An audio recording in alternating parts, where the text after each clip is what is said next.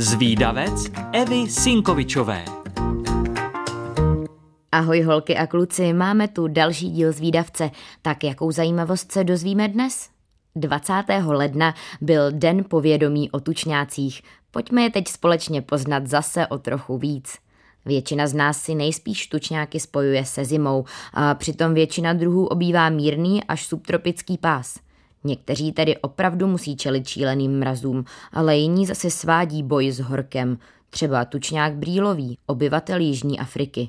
No ano, slyšíte správně, tučňák v Africe. Na některých plážích se dokonce v klidu promenádují mezi lidmi a plavou vedle nich v moři. Proti vedru se chrání častým koupáním a taky vyhledávají stín. Jejich velké nohy odvádí přebytečné teplo a chladí se i roztáhnutím nebo máváním křídel. Tučňák brýlový je vybaven neopeřenou kůží na hlavě, většinou růžového odstínu. Jsou zde žlázy obklopené cévami, které plní termoregulační funkci. Tučňáci většinou plavou rychlostí zhruba 7 až 9 km za hodinu.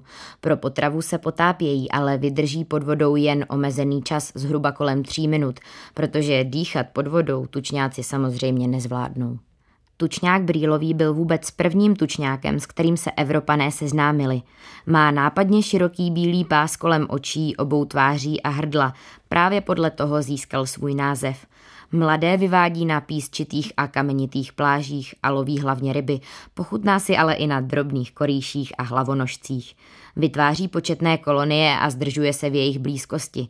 Na otevřeném moři mu totiž může hrozit značné nebezpečí, například žraloci, kosatky, lachtani, jihoafričtí a další predátoři. Nebezpečí ale číhá i na souši, v podobě koček, psů, ale i hadů nebo třeba racků. Tučňáci brýloví vydávají taky speciální zvuky, slyšet jsou hlavně v noci. Pronikavý zvuk by se dal přirovnat k hýkání osla. Tito tučňáčci jsou ale bohužel ohroženým druhem. Může za to nadměrný rybolov, znečištěné moře i souše a stále se zvětšující populace lidí, kvůli které ztrácí vhodná místa k rozmnožování. Na vině může být ale i klimatická změna. Chcete si obyvatele jeho afrických pláží prohlédnout naživo? Můžete je vidět třeba v zoo v Ústí nad Labem nebo v zoo Dvůr Králové. Moji milí zvídavci, pokud chcete o druhu tučňáka, který žije v Africe, někomu vyprávět, ale nestihli jste si všechno zapamatovat, tak nevadí. Už teď si to na webu Rádia Junior můžete poslechnout znovu, kolikrát chcete. A pokud vás napadá nějaká zajímavost, o které moc lidí neví, tak mi určitě napište a třeba se objeví v nějakém dalším dílu zvídavce.